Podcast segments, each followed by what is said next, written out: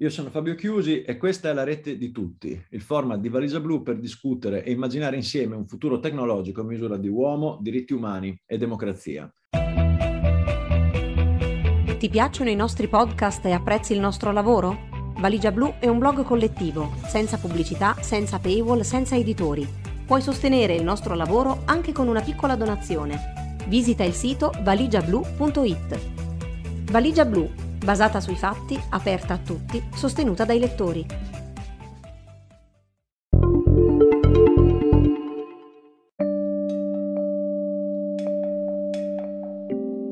Negli episodi precedenti ci siamo occupati di alcuni aspetti specifici di questo nostro ambizioso progetto. Uno era come democratizzare l'AI, l'intelligenza artificiale, e renderla femminista o meno maschilista, come conciliare lo sviluppo delle AI e delle nuove tecnologie con la sostenibilità ambientale, eh, se, se è un problema naturalmente, pare di sì, come coniugare algoritmi e dignità sul mondo del lavoro. E continueremo anche nei prossimi episodi a occuparci di alcuni temi specifici. Ma l'ospite di oggi tuttavia ci consente e quasi ci costringe diciamo, ad allargare lo sguardo, a allontanarci ancora un po' dall'attualità, dalla cronaca, per porci invece alcune domande fondative, strutturali sul nostro rapporto con la tecnologia e l'informazione, perché non siamo più semplici umani, ma informs, esseri fatti costituiti di informazione, perché non viviamo più solo nell'ambiente, ma anche e soprattutto nell'infosfera, il nostro mondo che è a sua volta costituito di informazione, in cui le nostre vite non sono più solo offline, ma sono anche sempre online, quindi non più solo live, ma on live tutti questi termini che forse avete già sentito sono frutto delle ricerche del nostro ospite odierno, che è il professor Luciano Floridi. Buon, benvenuto. Grazie a voi per l'invito e, e soprattutto a, per il fatto che io sono un, uh, un follower di Valigia Blu, quindi sono contentissimo. Grazie mille per questo endorsement insperato. Eh, Floridi è molto semplicemente uno dei più riconosciuti e studiati filosofi contemporanei dell'informazione e della tecnologia e parliamo a livello globale. Elencare le sue pubblicazioni che solo nella bibliografia del suo ultimo volume occupano quattro pagine intere riempirebbe il tempo di questa conversazione. Quindi mi limito a qualche breve cenno della sua eh, sterminata biografia e carriera. Floridi è docente di filosofia ed etica dell'informazione a Oxford, dove dirige il Digital Ethics Lab ed è, ed è docente anche di sociologia della cultura e della comunicazione all'Università di Bologna, l'Alma Mater. Ha pubblicato oltre 300 paper in riviste accademiche, i suoi lavori sono stati tradotti in arabo, cinese, giapponese, russo. Non solo, eh, Floridi ricopre svariati ruoli di prestigio e responsabilità nel mondo della cultura e dell'innovazione digitale, in qualità di direttore di diverse riviste accademiche, membro dell'advisory board di diverse eh, aziende, da Vodafone Institute for Society e, e alla e Communications alla uh, Leonardo Foundation ed è anche in qualità di esperto al lavoro insieme alle istituzioni, parliamo della Commissione europea, dell'Ethics Council tedesco, di diversi governi e anche multinazionali tecnologiche, da IBM a Facebook, Google e Tencent. Insomma, Floridi, il nostro, il nostro ospite di oggi, è veramente l'uomo giusto con cui provare a intavolare un discorso ambizioso su come dovremmo ripensare la tecnologia e il nostro rapporto con la tecnologia, naturalmente, a partire dai suoi effetti e aspetti più fondamentali, quelli sul modo in cui concepiamo noi stessi e il mondo, quindi a livello di analisi ontologica, se vogliamo parlare, di filosofia dell'essere e dell'esistenza, e su come possiamo conoscere noi stessi il mo- e il mondo, e quindi a livello epistemologico e gnosologico. Quindi stiamo entrando, diciamo, eh, a piedi e mani nel, nella, nell'analisi filosofica cercheremo di farlo del nostro mondo tecnologico. Per cominciare dunque la nostra conversazione, la domanda deve essere a, sua volta di fondo e quindi nel tuo approccio, professor eh, Floridi, il miglior modo per concepire la tecnologia è, e lo hai scritto, pensarla in termini di buon design e di governance etica. Prima ancora, quindi, in ogni caso è necessario supporre che la tecnologia si debba pensare, che è già un passaggio che non è né scontato né banale, no? c'è molta tecnologia senza pensiero. E noi questo, a, a, me personalmente, a noi non piace e naturalmente penso non piaccia neanche a te. Quindi quella prima domanda è come può la filosofia aiutarci a veramente pensare e insieme anche costruire, visto che parliamo di design e di scelte morali concrete, una infosfera a misura di democrazia. Qual è il suo ruolo e, e qual è soprattutto il potere della sua voce, cioè della voce della filosofia di un filosofo oggi? Grazie anzitutto per questa domanda di apertura che mi sembra aprire veramente nel modo migliore. e mi scuso con eh, chi ci ascolta per uh, un po' di tosse post-Covid. Eh,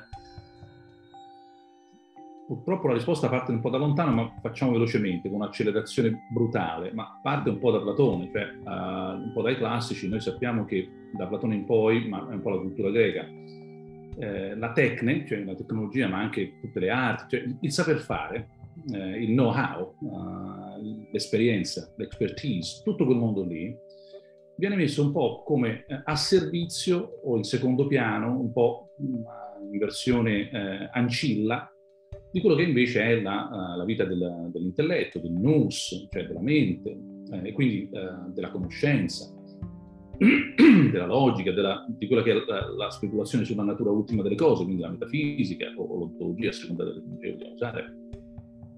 Un po' come se eh, ci fosse fin da Platone una sorta di, di, tensione nel nostro pensare la tecnologia, che da un lato ci sembra importantissima, cioè noi non siamo più nell'Atene del V secolo grazie alla tecnologia.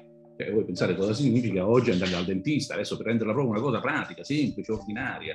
Cioè, è grazie alla tecnologia, alla scienza, ma al saper fare che abbiamo fatto i passi avanti che abbiamo fatto su questo pianeta eh, e su altri che immagino raggiungeremo uh, in futuro.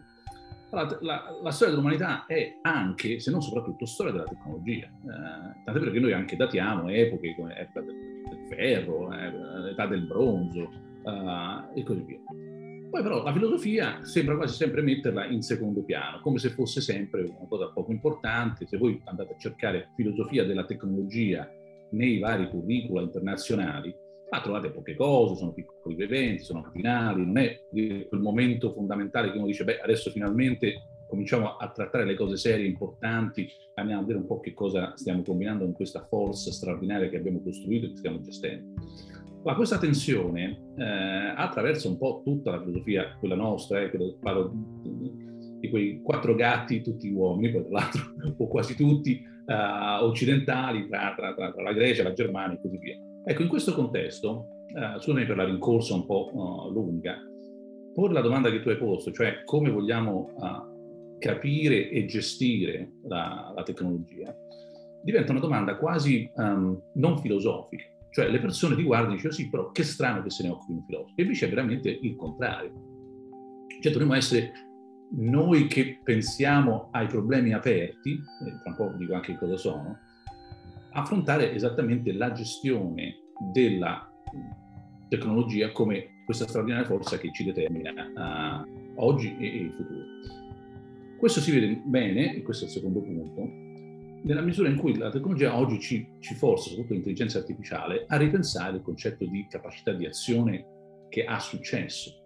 Questo magari lo vediamo tra un poco anche meglio e, e non voglio fare questa risposta troppo lunga, quindi la farò un po' corta, ma se l'intelligenza artificiale non è, come a me sembra, un'interpretazione platonica, cioè che verte tutto sull'intelligenza, il nous, l'epistemologia e quindi il capire, eccetera, eccetera, ma in realtà è una risposta post-platonica, diciamo così, per essere un po' semplice, che è tutta sull'agire, il fare, l'avere successo nel fare le cose, quindi una risposta ingegneristica, non di tipo cognitivo o cognitivista, allora capisci che queste due forze oggi sono un po' scontrate. È un po' l'idea che per tanti secoli abbiamo pensato che la cosa più importante fosse la, la speculazione epistemologica, ontologica, logica, quando invece la vera dif- eh, differenza la faceva la morale o l'etica come teoria della morale, la filosofia politica, la filosofia della legge o del diritto eh, e tutte le scienze sociali.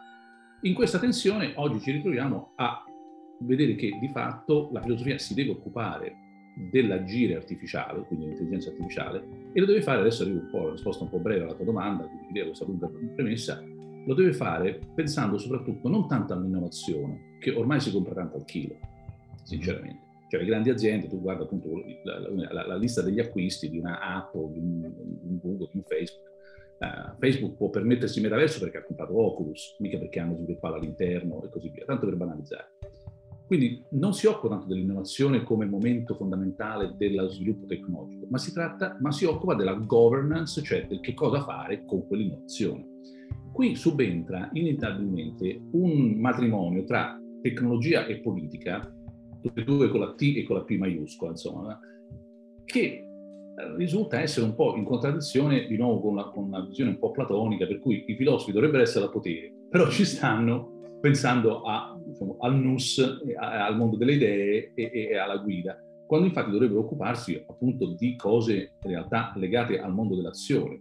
Quindi anche per chi ci ascolta e vuole eh, ripassare un po' cose liceali, è la critica della ragione pratica che fa la differenza, non la critica della ragione pura. La critica della ragione pura a livello kantiano ci porta poi alla critica della ragione pratica, poi al livello giudizio e quindi poi a questioni morali, politiche e così via.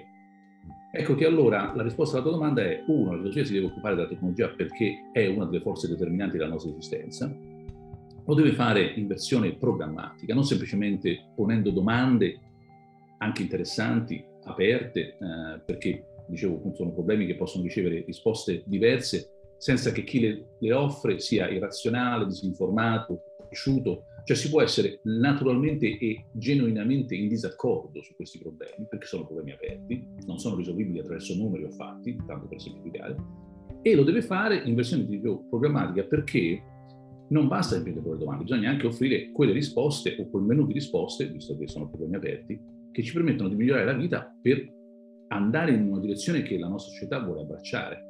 Allora, il riferimento che tu già facevi, giustamente, ad esempio, a questioni eh, anche di, uh, di tipo uh, uh, gender, cioè di tipo lavorativo, sociale, legate all'ambiente, queste sono tutte questioni che la filosofia oggi deve affrontare di petto, seriamente, senza rinchiudersi nella sua torre d'avorio, e qua veramente chiudo, in cui è bello giocare, ma è bello giocare a giochi intellettuali che veramente non lasciano proprio alcuna traccia e se sparissero oggi nessuno se ne accorgerebbe. Allora tu immagina uh, una filosofia che oggi sia propositiva, costruttiva, possa darci qualcosa per capire il mondo della tecnologia oggi, il mondo ad esempio della rivoluzione digitale, e una invece una filosofia che si occupa di quattro cose un po' bislacche, tanto per fare esempio, di, di certe cose di logica, completamente disincagliate da qualsiasi, scollegate da qualsiasi cosa al mondo. Se una sparisse e rimanesse soltanto l'altro, non ce ne accorgeremo, cioè, in nessun modo. Cioè, se restassero la filosofia che oggi facciamo, scolastica, tra quattro filosofi, che si occupano anche in maniera molto molto seria, appunto di mondi possibili, di logiche modali, di logiche epistemiche di secondo ordine, sinceramente non frega niente a nessuno. È un gioco interno, bellissimo, molto divertente, ricorda un po' il gioco delle perle di vetro di Evanes, eh, ma non fa alcuna differenza con il mondo. Ora, una filosofia che non fa la differenza è una filosofia che non è degna di essere chiamata filosofia. Perché la filosofia che fa la differenza è quella di un Socrate che ci rimette la pelle. Quello è il modo giusto per fare filosofia, che non è essere impegnata politicamente in prima persona, ma che contribuisce a fare la differenza in questo mondo. Allora, capire per cambiare, e qui c'è il design di turno, questo è fondamentale. Ecco, questo secondo me eh, non lo abbiamo acquisito, non è quello che ci fornisce la storia della filosofia eh, in maniera un po' così eh, semplice, e che secondo me dovremmo approfondire molto forse nemmeno la storia del pensiero della tecnologia è molto, diciamo, approfondito da questo punto di vista, perché sembra molto sbilanciato invece sul lato cognitivo delle AI, no? Cioè io penso nel vuoto della filosofia, alla fine, quella che eh, prolifera è ovviamente l'hype, il marketing, no? le visioni eccessive eh, dei futuristi, no? e, e, qui penso a, a, una sorta di parodia di Platone, no? in queste visioni eccezionali dell'intelligenza generale artificiale che diventa, che diventa, veramente l'unica forma per accedere davvero alla conoscenza noumenica, esatta, non fenomenica, non corrotta del mondo, cioè c'è addirittura questa presunzione, questa perversione, diciamo, della filosofia in cui è la macchina a poter conoscere quello che l'uomo non riesce a conoscere. No? Cioè, eh, siamo arrivati a questo livello, secondo me, di perversione nello, nell'idea che abbiamo, stiamo comunicando, falla, fallace, credo tu possa essere d'accordo, eh, diciamo, di questa visione, di questi limiti dell'intelligenza artificiale intesa come produttiva, come la intendi tu nel tuo ultimo libro, cioè come produttrice di, di intelligenza paragonabile a quella umana. Invece tu dici giustamente questa separazione che adesso ti chiedo di spiegare meglio perché diciamo è il fulcro del tuo ultimo testo eh, uscito eh, per Cortina Editore Etica dell'intelligenza artificiale, sviluppi, opportunità e sfide, ma anche di un altro testo che tu avevi pubblicato con la terza insieme a Federico Cabizza, l'intelligenza artificiale, l'uso delle nuove macchine. In entrambi questi testi diciamo l'idea fondamentale è proprio questa separazione che sembra quasi paradossale tra agire e comprendere, intelligere, no? cioè di fatto la macchina fondamentalmente il risultato è di tutta questa analisi è che l'intelligenza artificiale meno è intelligente, fondamentalmente più funziona di fatto, perché quello che serve è che riesca a riprodurre comportamenti che noi definiamo umani, ma che non richiedono necessariamente, questo tu dici fondamentalmente, no? eh, una vera e propria intelligenza in senso umano. E ci spieghi un po' bene che cosa comporta questo, che cosa significa eh, e che cosa comporta all'interno di una società come la nostra, dove invece noi stiamo continuamente iniettando intelligenza artificiale che però noi concepiamo intuitivamente, come ci dicono i mass media, come ci dice il cinema, cioè come Terminator, cioè come l'intelligenza che sostituirà noi. Cioè come facciamo a risolvere questo conandrum e certo. com'è questo conandrum soprattutto? Questo, questo, è un problema di comprensione di fondo che um, uh, potremo anche poi rivisitare tra qualche anno e vedremo appunto chi avrà avuto ragione oppure torto, perché uh, è una cosa buona. A me sembra, e, e devo dire, non è per uh, vezzo o per desiderio di originalità, mi trovo un po' solo nell'argomentare che in realtà la rivoluzione di questa intelligenza artificiale sia una rivoluzione, come tu dicevi, uh, giustamente, nel, nella capacità di agire e, e non nella capacità di interagire intelligere, uh, quindi lì la battuta AI come agere sine intelligere, uh, un po' di latinorum dal liceo sempre. Una, um, noi abbiamo uh, due tradizioni nella, nella, storia dell'intelligenza artificiale, da Turing in poi. Una è molto ingegneristica, vuole risolvere problemi. Non ha nessun interesse nella riproduzione dell'intelligenza biologica di nessun tipo, anche quella di un topo, di un, di un cane, umana. Diciamo, tecnicamente non gliene frega niente vuole risolvere problemi. Se il problema si risolve, ha raggiunto il suo scopo e passa oltre. Quindi la, l'ingegneria non costruisce un robottino che fa i piatti con Bifaluciano, cioè una sorta di androide con delle mani che prende il sapone nella, nella vasca, nel, nel lavandino, cioè, costruisce la lavastoviglie, che non fa i piatti come Bifaluciano. Delle pale che girano il sapone dentro, tutto questo, ma una cosa che nessuno si penserebbe No, immaginiamo di fare i piatti così in casa. Non costruisce un altro androide che, fa, che pulisce i calzini come li pulisce Luciano di nuovo nel lavandino, eccetera, ma fa la lavatrice. Di nuovo, una cosa strana che gira. Cioè. Ecco, l'ingegneria, l'AI costruita dagli ingegneri, è una AI che risolve problemi o fa cose al posto nostro, quindi svolge compiti con successo, senza alcun interesse per l'intelligenza. Zero. L'importante è che faccia il suo lavoro. Poi c'è quella cognitivista. E se tu guardi i dipartimenti di intelligenza artificiale, hanno queste due filiazioni, o vengono dal dipartimento di ingegneria o vengono dal dipartimento di psicologia, scienze della comunicazione, scienze cognitive, insomma. E quindi, se vuoi, una dicotomia un po' sempliciotta, ingegneria o scienza cognitiva. Quello di scienza cognitiva non gli interessa risolvere il problema. O meglio, sì, se viene, magari, ma anche se ci fosse un, una scintilla, una, per quanto piccola, di intelligenza biologica quello sarebbe il sacro grado. Ecco, quell'intelligenza dice non è, non è mai esistita. Cioè noi sono 70 anni o passa, da Turing in poi, facciamo quasi 80 ormai, che le cose che abbiamo intorno a noi sono a intelligenza zero e sono perfettamente ingegnerizzate, fanno delle cose stupende. Allora, questo allora che significa? Significa ad esempio che tu guardi, io questa è una cosa che faccio vedere a lezione ai miei studenti, una cosa recente, senza pubblicità, ma ci sono due robottini, basta googlare, uno uh, prodotto da, da, certi colleghi dell'Università di Madrid, bravissimi, eccetera, che stira le camicie, come Luciano, enorme, 1,80 m, serve una stanza, sensori, cose, prende... Se tu metti la camicia sul piatto e prepari tutto, quello ti stira la camicia, poi la devi anche prendere e mettere nel comodino. L'altro è un box, è in vendita ormai, o, o, o giù di lì, metti la cosa, diciamo, spiazzata dentro, esce fuori, bella squadrata da mettere nel cassetto. Uno non è il futuro, l'altro sì il futuro ovviamente è quello del, del box con una lavatrice, con una lavastoviglie che fa esattamente quel lavoro perché hai, hai, hai adattato tutto l'ambiente alle capacità della macchina. L'altro, l'altro è un esperimento diciamo, di possibilità, ma tu ce lo vedi quell'attrezzo lì in una stanza, in una casa, in cui tu prendi una stanza soltanto per avere dentro uno che ti fa, tra l'altro non prende la camicia, gliela devi portare e poi la devi portare.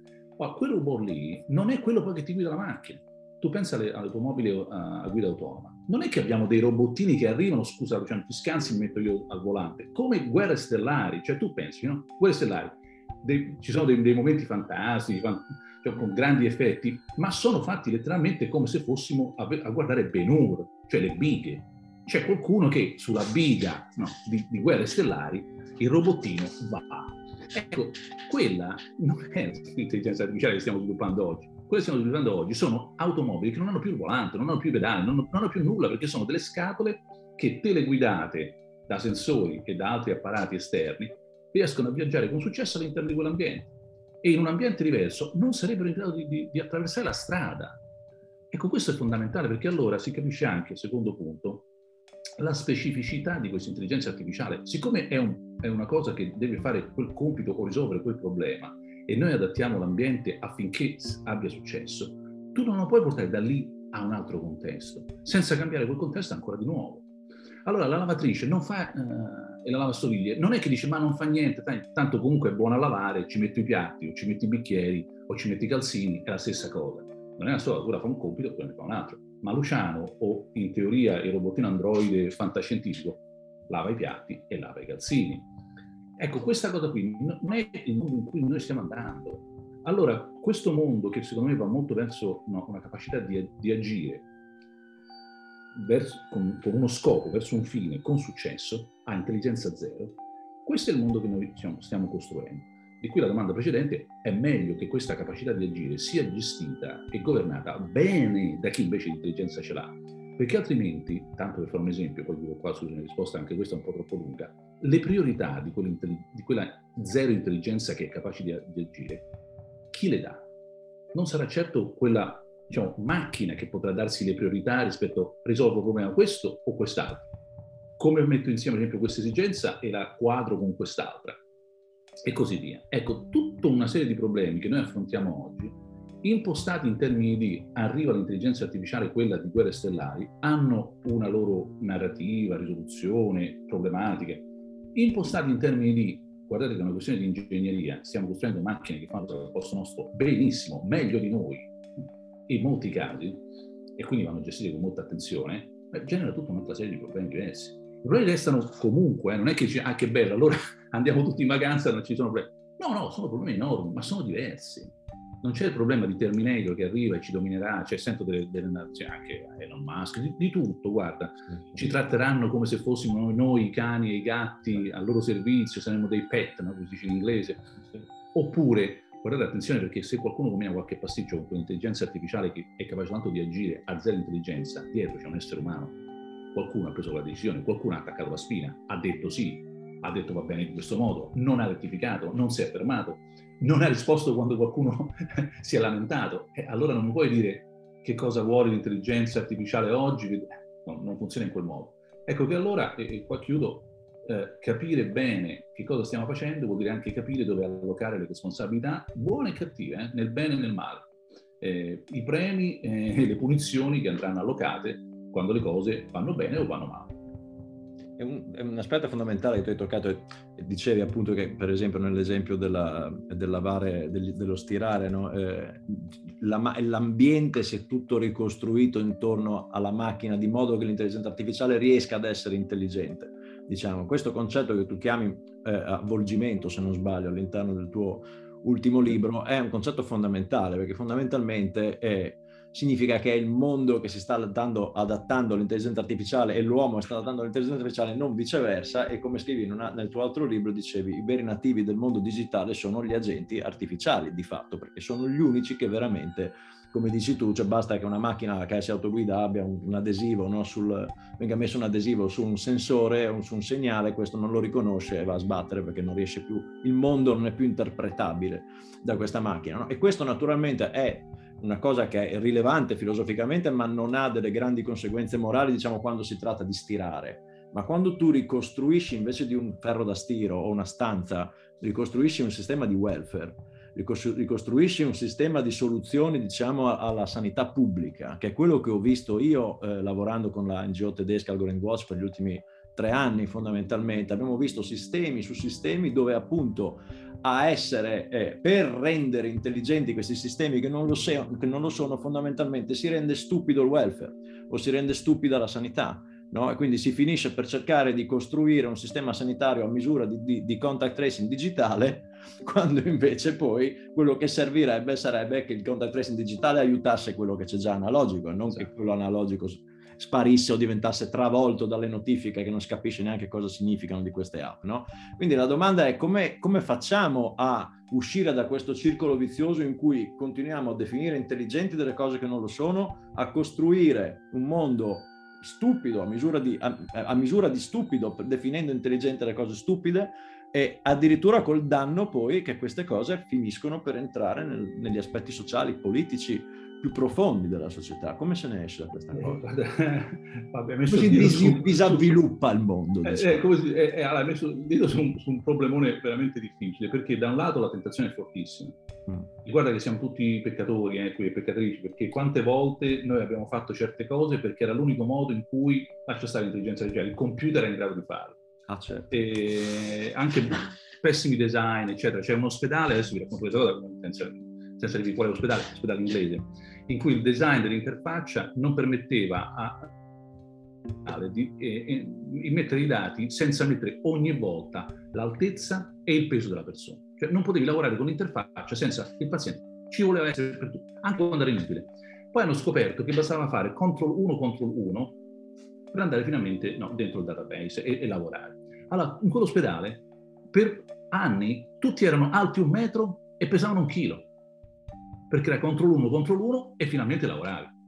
Ecco, questo è il mondo in cui noi non vogliamo vivere, perché ovviamente poi vai a fare una ricerca su quel database e all'improvviso cioè, sono tutta una serie di nani, cioè, persone che non, hanno, non, sono cresciute, che non pesano nulla, cioè che è successo? Questo lo raccontava tra l'altro uno del Servizio Sanitario Nazionale, cioè non è una storiella diciamo così inventata. Ecco, questo il momento contro uno contro uno, cioè adattare il mondo alla stupidità della macchina, questo è un enorme rischio che noi stiamo correndo, ma non nei paesi diciamo, che devono ancora arrivare al digitale. Paradossalmente stiamo correndo noi, che siamo più digitalizzati, no, noi nel senso Italia, Europa, Nord America, insomma, i soliti sospetti, c'è quel 10% dell'umanità, se vuoi, che è più digitalizzata degli altri.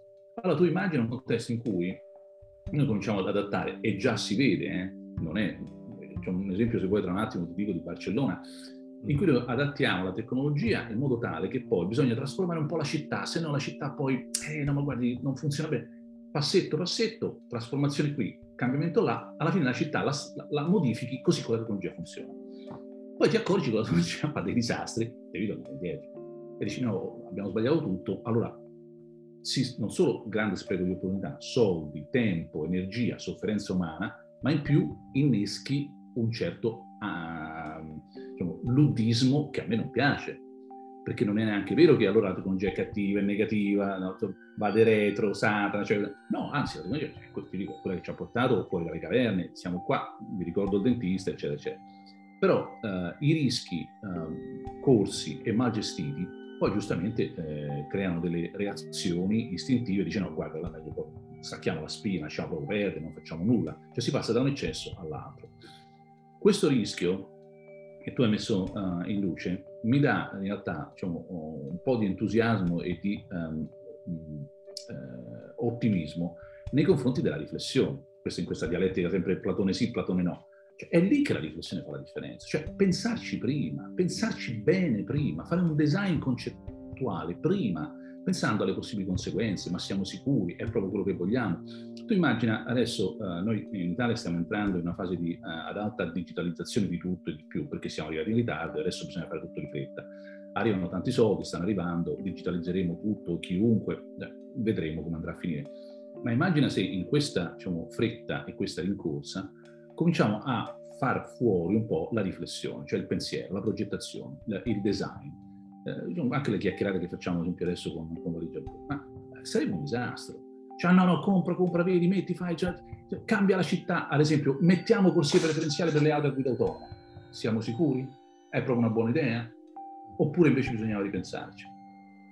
Ti faccio un piccolo esempio. Le auto a guida autonoma uh, hanno difficoltà enormi nella, nella, nel riconoscimento, ad esempio, dei semafori. No? Cioè, il semaforo verde, rosso, blu, già quello che vuoi, il colore la, la visualizzazione eh, diciamo, artificiale ha difficoltà, ma non quando tu stai in laboratorio, bella, carina, semplice, ma quando c'è la nebbia, c'è la neve, si è sporcato, c'è finito sopra il fango, cioè, di tutto, no? Cioè, e allora un po' di difficoltà.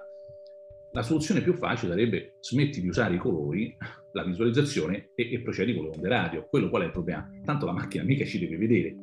Arriva il segnale dell'onda radio, sfermati, c'è. Trasformiamo tutti i semafori in onde radio. A un certo punto io non, non giro più perché io le onde radio non le sento. Quindi o la mia macchina è a onde radio, diciamo così, a, a, adattata, oppure è così, la macchina degli anni 80 e ancora gira, oppure degli anni 90, non è, eh, non è l'ultima diciamo, generazione e così via. Ecco, Bana, ti dicevo questa cosa, questa è, me la sono inventata io per fare un esempio, ma a Barcellona, e così chiudo qua un esempio, a un certo punto, città che come sai benissimo è tra le città in Europa di punta per la, uh, la digitalizzazione, la smart city, eccetera, a un certo punto mi raccontava l'assessore a un conto dell'Aspen, diceva abbiamo, abbiamo introdotto uh, delle, eh, una illuminazione smart delle strade, in modo che senza sprecare energia la tra virgolette, intelligenza artificiale minima, quei pochi sensori, eccetera, sentono che qualcuno è presente, accendono la luce, quando non c'è nessuno la spengono. Dici, no, sembra una cattiva idea, fin dei cioè, risparmiamo energia, molto verde, quando c'è si accende, non c'è nessuno, poi scopri però che di notte ovviamente girano anche donne, ragazze di tutte le età, eccetera, eccetera, e che se da lontano tu vedi una strada senza luce, e una con le luci accese, tu vai una strada con le luci accese, in quella a, a luci spente non ti ci avvicini proprio, Dici, che ne so io che c'è dentro? Insomma, intere zone non più frequentate di notte, perché c'era la lampadina che si accendeva curva, ma l'intelligenza umana non si fidava della stupidità del, del sistema. Hanno buttato tutto, hanno ricominciato a capo. Ora questa cosa, noi oggi abbiamo gli strumenti, chiudo qua con una nota un po' costruttiva e positiva, abbiamo gli strumenti per farlo in silico, non lo devi mettere credo, per strada questa cosa, lo puoi, lo puoi fare letteralmente in simulazione tu sai benissimo, cioè, anzi, in realtà di quelle cose racconto le, le imparo da voi, quindi, ma cioè, quel, quel, disastro che ha fatto Amazon con il, il day delivery negli Stati Uniti, quando hanno cominciato a fare questo, a premiare chi uh, ordinava, eccetera, e poi alla fine hanno finito per mappare tutte le città principali in zone per abitanti di colore, per no, zone abitanti non si poteva fare in silico questa cosa, ci voleva veramente la prova e, e quindi le arrabbiature, le sofferenze e gli sprechi. Allora, mio, il mio video è pensarci bene prima, tanto, pianificare bene e soprattutto simulare, testare in silico, vedere che succede no, con, con, un po' di modellizzazione. Ma oggi le strumentazioni ce l'abbiamo. Allora, un'intelligenza artificiale che venisse usata per far sì che l'intelligenza artificiale viene messa alla prova quando noi facciamo del design più o meno buono, questo mi sembra veramente proprio quella riflessività che si applica a se stessa e secondo me si può fare benissimo in maniera anche molto uh, accurata con simulazioni anche a volte diciamo stupefacenti e, e, porterebbe a grandi risparmi. Quindi in realtà poi può unire il momento etico con quello anche del buon business, perché poi alla fine al buon business interessa anche risparmiare, perché non vale la pena mettere tutte quelle lampadine e poi toglierle. No? Ecco, su questo secondo me c'è tanto da fare, ma in termini di cultura uh, di management a tutti i livelli, cioè nella pubblica amministrazione, nel business, a, anche all'interno dell'accademia, della ricerca, del research and development delle aziende. Cioè capire che in realtà proviamo, vediamo che succede e poi ci ripensiamo, non è una strategia, non è una buona idea. Bisogna pensarci prima bene e simulare. Sì, non è più accettabile diciamo, uno status quo basato sul trial and error che, che poi nel 90% dei casi si, si rovescia in error. Disastroso. Semplicemente, sì, non è sì, più accettabile. Ad altissimo costo e, e non ripare. Esatto.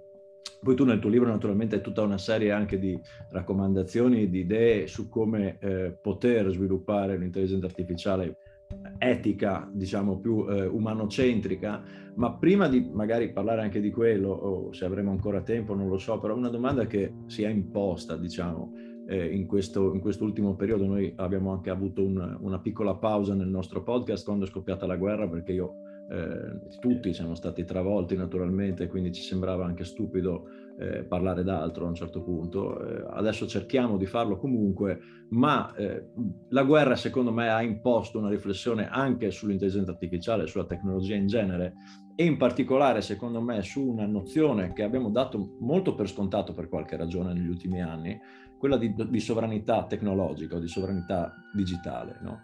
Cioè c'è il rischio, io credo, che dalla sovranità tecnologica si stia passando al sovranismo tecnologico, cioè dove ognuno vuole farsi le proprie regole e governare a modo proprio. No? E quindi sono, io cresciuto, diciamo, da, da, negli ultimi 15 anni, diciamo, mi sono occupato di queste cose in un ambiente multilaterale dove si parlava di sistemi multi-stakeholder, dove no, c'erano le regole per tutti e si diceva addirittura che anzi internet fosse un luogo fuori, dagli, fuori dai luoghi, senza luogo, quindi senza confini. Abbiamo visto che i muri invece si mettono fisicamente, sono ritornati fisicamente, ma sono ritornati anche nel digitale naturalmente. No? E quindi questo secondo me va un po' in conflitto con quella tendenza che invece c'era stata, se vuoi, anche a vedere delle regole più o meno coerenti svilupparsi in diversi paesi. Tu ne hai scritto eh, in un saggio molto bello eh, che hai scritto con Amy Hine che si chiama Artificial Intelligence with American Values and Chinese Characteristics, a Comparative Analysis of American and Chinese Governmental AI Policies, che consiglio a chiunque sia diciamo, appassionato di politiche digitali, e lì metti molto bene in, eh, in risalto dif- le differenze eh, concettuali da un lato del, dell'idea per esempio degli Stati Uniti che chiedono un Bill of Rights no? e dall'altra della Cina che chiede di governare l'AI privata, per adesso quella pubblica non se ne parla, però diciamo che sembrava insieme alle norme che stavano arrivando in Europa che ci fosse una sorta di status quo verso dire ok, facciamo un minimo essenziale di regole globali per questa cosa. Adesso che ce ne sarebbe a maggior ragione bisogno, naturalmente per l'ambiente no? e per le pandemie, cioè figurarsi quanto ce ne sarebbe bisogno, ma a maggior ragione anche per una guerra, naturalmente, no? perché anche una guerra comporta tutta una serie di regole di ingaggio, naturalmente, che non stiamo discutendo per qualche ragione. Cioè, questo, anche questa assenza totale no, di riflessione sull'idea che l'Ucraina usi clear, il riconoscimento facciale di Clearview AI per identificare i soldati morti russi e dirlo alle, alle famiglie, per dire guardate che vostro figlio è morto, o eh, che ne so, che vengano usati droni con intelligenza artificiale eh, turchi no? eh, per colpire va benissimo, però eh, c'è un limite. Quando è che cioè, se arriviamo a un'escalation di tipo globale o nucleare addirittura, c'è un limite all'uso di questi sistemi automatizzati che so per certo anche peraltro gestire anche queste forme di escalation naturalmente. Quindi le simulazioni di cui parlavi ci sono sicuramente anche in questo campo. È possibile che non riusciamo a stabilire un punto di, cioè anche assumendo che si possa, che sia legittimo il la sovranità, il sovranismo digitale, che ognuno voglia scrivere le sue regole, un minimo, diciamo, eh, di principi, ma soprattutto anche di prassi poi, no? di limiti allo sviluppo di queste tecnologie in tutti questi settori che sono problemi globali per natura. Prima o poi riusciremo, secondo te, a, a metterlo o siamo costretti a, a vedere un mondo che invece eh, finisce vittima del ritorno della storia, diciamo, anche dal punto di vista digitale? Allora, questa ha ragione un'altra, un'altra questione fondamentale di, eh, se vuoi, eh, geotecnopolitica, no? Uh, certo. Usare un po' un, uno pseudo neologismo, cioè è una questione che, che, che ci, uh, ci, trova un po' impreparati perché da un lato questo mondo in cui viviamo è diventato veramente tanto tanto piccolo, cioè è straordinario rispetto, basta guardare letteralmente a cento anni fa, eh, non, non, mille, no, non è l'impero romano, no? eh, e sì che pure loro l'avevano accorciato di brutto, ma um, negli ultimi letteralmente cento anni, o giù lì, cioè, per darci un numero, um, oggi sappiamo benissimo che quello che succede eh, in Indonesia, eh, nei mercati lì, poi colpisce il Canada, che poi rimbalza su, sul Brasile, che poi finisce per l'Europa. Cioè, è impossibile oggi concepire appunto una tecnologia così importante come l'AI, ma in generale il digitale, che non abbia ripercussioni globali a ogni colpo, eh, a ogni trasformazione. Questo da un lato. Dall'altro però tu giustamente metti in luce il fatto che c'è questa tendenza a, a mettere muri, eh, e questa è tendenza umana, eh, cioè mentre mettere muri è la nostra tendenza, se vuoi, del nostro cervello mammifero, va bene, cioè proprio noi siamo nati così, cioè muro mio, muro tuo, la cosa mia, la casa mia, cioè, mettiamo un po'.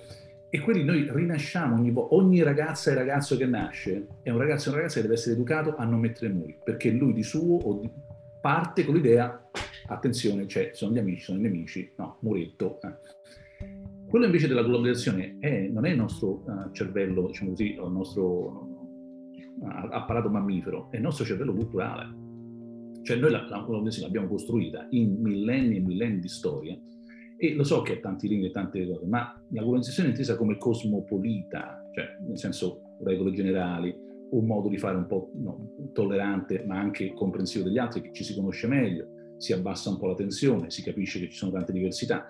Quel genere di globalizzazione, non parlo appunto della globalizzazione quella diciamo, da, da, libero mercato assassino che, che sfrutta, ma diciamo, l'idea un po' diciamo, di, una, di un mondo che viva in maniera più cosmopolita, Ecco, questo l'abbiamo costruito no? attraverso generazioni e generazioni e sacrifici enormi, cioè guerre mondiali, colonialismo, cioè, di tutto, quello che l'umanità ha fatto su se stessa contro se stessa per arrivare a un minimo di decenza, ma è, è atroce. Allora, in, così per, per, per, arrivare a un'economia un po' sempliciotta, il nostro mam- cervello mammifero si scontra con il nostro cervello diciamo, culturale, ecco, la nostra mente culturale. Lì riuscire a capire che eh, la cosa migliore che potrebbe accadere nell'intelligenza artificiale è una sorta di compromesso, secondo me mm, si avvicina un po' alla realtà. Cioè, adesso qui, perdonami la, la, la battuta un po' sempliciotta, ma non, non siamo riusciti a metterci d'accordo sulle, sulle spine elettriche. Sulle spine elettriche. tu, io domani parto, parlo negli Stati Uniti, mi devo portare l'adatore, perché la spina elettrica lì non è come quella che ho qua e non è come quella che c'è qui in Italia. Sembra una sciocchezza, ma non lo è. Chiunque abbia non siamo riusciti un po' lo sa. Eh, detto questo, l'elettricità è la stessa, il voltaggio. Eh, e questo allora ci fa pensare che c'è un modo perché certe, diciamo, disparità superficiali abbiano poi dietro in realtà una uniformità in cui ci si può mettere d'accordo. Perché quando andrò ad attaccare il mio computer a ieri dove vado domani, non mi salta bruciato, perché sarà 220 come qui. La spina è diversa, ma l'elettricità, il voltaggio è lo stesso. E questo è fondamentale. Cioè, capire questo vuol dire che certe diversità di superficie a livello spina e, e spinotto e trasformatore, cioè, in realtà uh, sono um, uh, a volte soltanto di superficie. Se noi arrivassimo a un'intelligenza artificiale, una tecnologia digitale, in cui le diversità sono a livello di spina, ma dietro c'è questa capacità di muoversi diciamo, in maniera seamless, no? come si diceva un tempo, cioè senza uh, salto di, di rottura, senza soluzione di continuità. La continuità è la soluzione, cioè lo stacco o appunto il seamless si traduce così, senza soluzioni, allora sì che avremmo un mondo in cui eh, tu riesci a muoverti eh, in maniera cosmopolita con delle regole generali. Allora, venendo poi eh, alla domanda molto più specifica, noi ci sono un paio di questioni importanti qua. Una, che c'è il cosiddetto effetto Bruxelles, che si spera tanto abbia diciamo, suo, la sua dinamica. Per chi ci ascolta, magari questa cosa non gliel'avete già spiegata bene o non l'ha già sentita, è l'idea che la legislazione che passa a Bruxelles poi alla fine finisce per fare un po' uh, da, da, da dominante. Perché se io sono una grande azienda... Come per la privacy, diciamo. Esatto, io mi devo adeguare alla legislazione europea perché il mercato dell'Europa è troppo grande per non adeguarmi, poi alla fine non faccio due regole, due misure, mi adeguo a quella e quello diventa cioè, un po' la barra minima che devo saltare, a quel punto la salto per tutti, non è che faccio una cosa così e poi in Brasile faccio diversamente. Allora, l'effetto Bruxelles secondo me è importante. La cosa grave è che noi non abbiamo un effetto Bruxelles-Washington perché se avessimo un, effetto Bruxelles-Washington, allora sarebbe imbattibile. Cioè tu immagini i due, i due mercati, no, quello dell'Europa, Unione Europea e il mercato americano, che ci dicono guardate che le regole sarebbero queste, poi fate come volete se non volete seguire, però se volete vendere e fare affari da queste parti o da quell'altra, di qua o dall'altra parte dell'Atlantico, queste sono le regole. Sarebbe appunto la fine delle spine strane, a quel punto si riferirebbero tutti. Eh, eh. Questa è un po' la speranza, cioè che Bruxelles abbia il suo effetto di ehm, trascinamento, quindi appunto AI Act, ma anche il Data Act adesso, no? um, Digital Market, Digital Service, insomma c'è una legislazione in arrivo che sta maturando giustamente con la lentezza che richiede, che sono cose molto delicate, diciamo prima, pensarci bene, non è che si inventa la però sta arrivando. Quel quadro concettuale, quel quadro legislativo farà la differenza se dovesse esserci poi la capacità da parte di chi governa, di qua e di là dell'Atlantico, di mettersi d'accordo, beh, allora un effetto um, Bruxelles-Washington sarebbe imbattibile. Non c'è Cina che tiene. Purtroppo noi, e questo è l'ultimo punto che volevo sottolineare, litighiamo tra noi. Cioè, è soltanto ieri che c'era Trump eh? Ah, e c'è ancora Boris Johnson che pensa invece alla Gran Bretagna da una parte, eccetera. Noi adesso, ah, appena venute le elezioni di Macron, non mi dire che un, un certo sospiretto di, di, sollievo non l'hai tirato, perché cioè, c'era un 40 e qualcosa per cento di possibilità che andassero lì le cose male, con Le Pen, che appunto la pensa è un po' diversa, poi dall'Europa. Allora, noi che siamo un po' gli occidentali, che abbiamo fatto tanti danni, dovremmo metterci un po' più d'accordo.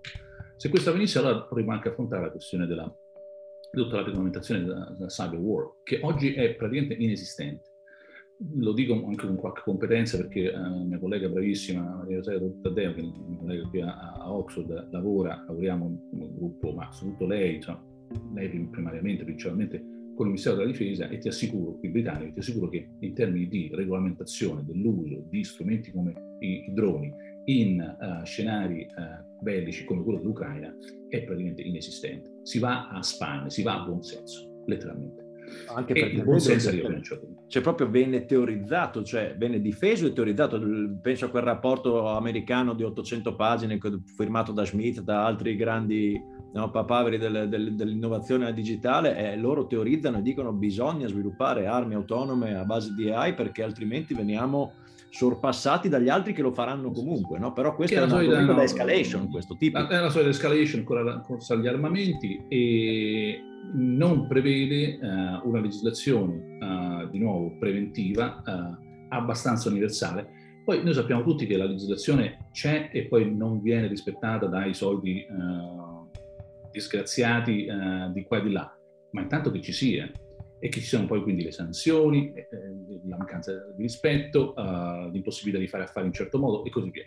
Ci siamo messi un po' d'accordo su certe cose, pensiamo appunto a, a, certe armi eh, biochimiche, insomma, anche sul nucleare c'è tanto ancora da fare, ma insomma gli sforzi lì ci sono, dovrebbero esserci almeno altrettanti sforzi sul versante uh, cyber.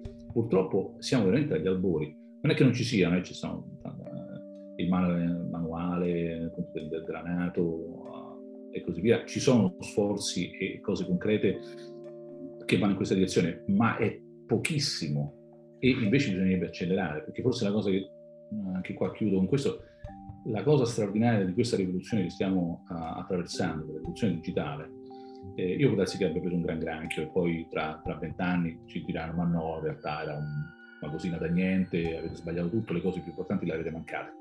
Può essere, a me non sembra. Se questa rivoluzione digitale è così potente e significativa come la stiamo vivendo oggi, questo vuol dire che le altre, cioè è comparabile a quella industriale, a quella agricola, cioè sono rivoluzioni che hanno cambiato la storia dell'umanità.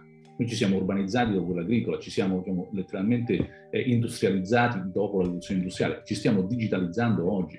Questi grandi passi, perdonami la sua, la sua semplificazione, ma ci sono millenni per assorbire la trasformazione agricola, secoli per quella industriale, decenni per assorbire quella, quella digitale. L'accelerazione è stata mostruosa. Allora oggi io ripeto a tutti, se non vi sentite diciamo, fuori cioè, equilibrio, se pensate che sia tutto normale, non avete capito quello che sta succedendo. Cioè sentirsi un po' stravolti vuol dire avere la sensazione di quello che sta avvenendo. Cioè è come quello che suona su, sul Titanic, cioè non hai capito veramente, adesso mi dispiace che il Titanic poi è finita male, ma insomma, quindi in realtà parliamo di una rivoluzione straordinaria, bellissima e anche rischiosissima, ma straordinaria. Chi oggi no, pensa che in realtà, ma sì, poi vedrai tutto si aggiusta, non ha proprio capito la profondità della trasformazione che sta avvenendo. E questo appunto dalla salute a, come dicevi tu, uh, i conflitti, è evidente oggi, ad esempio in Ucraina. Uh, e non è, perdoni l'ultima battuta, ovviamente parlo troppo, ma e non è come ce l'erano immaginato, o insomma, se l'erano immaginate i soliti no, fantascientifici, futurologici, vedrai la, la, le guerre del futuro saranno combattute da robot. Ma che stai dicendo? Cioè, allora, ti ricordi la lavatrice, ti ricordi la lavastoviglie? Saranno combattute da droni guidati da esseri umani, venduti da esseri umani in Turchia altri esseri umani, gli ucraini, che li useranno contro altri esseri umani che stanno dentro il carro armato e che sono figli di mamma pure quelli, eh? poi ricordiamoci. Io sono a favore dell'Ucraina e dell'armamento dell'Ucraina, ma non ci dimentichiamo che la guerra poi ammazza anche poveri ragazzi e ragazzi che sono stati mandati lì. Sì, anche, eh, parlavamo di regole di ingaggio, diciamo. Eh, di ingaggio e così via. Naturalmente. Ecco, questo secondo me, eh, siamo tutti contro lo sta insegnando, ah, di Putin, certamente. Cyber World dovrebbe essere veramente rivisitata profondamente subito, proprio alla luce dell'Ucraina. Mm-hmm. Mm, Luciano eh, Floridi, io ti ringrazio infinitamente, parlerei con te per altre ore, eh, so che tu hai molto da fare, eh, ti ringrazio davvero e mm, per tutti quanti ci riascoltiamo per la prossima puntata di La rete di tutti. Grazie. Grazie a voi.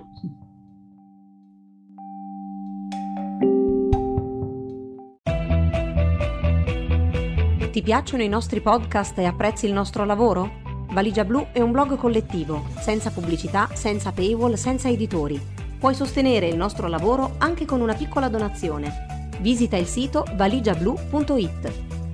Valigia Blu, basata sui fatti, aperta a tutti, sostenuta dai lettori.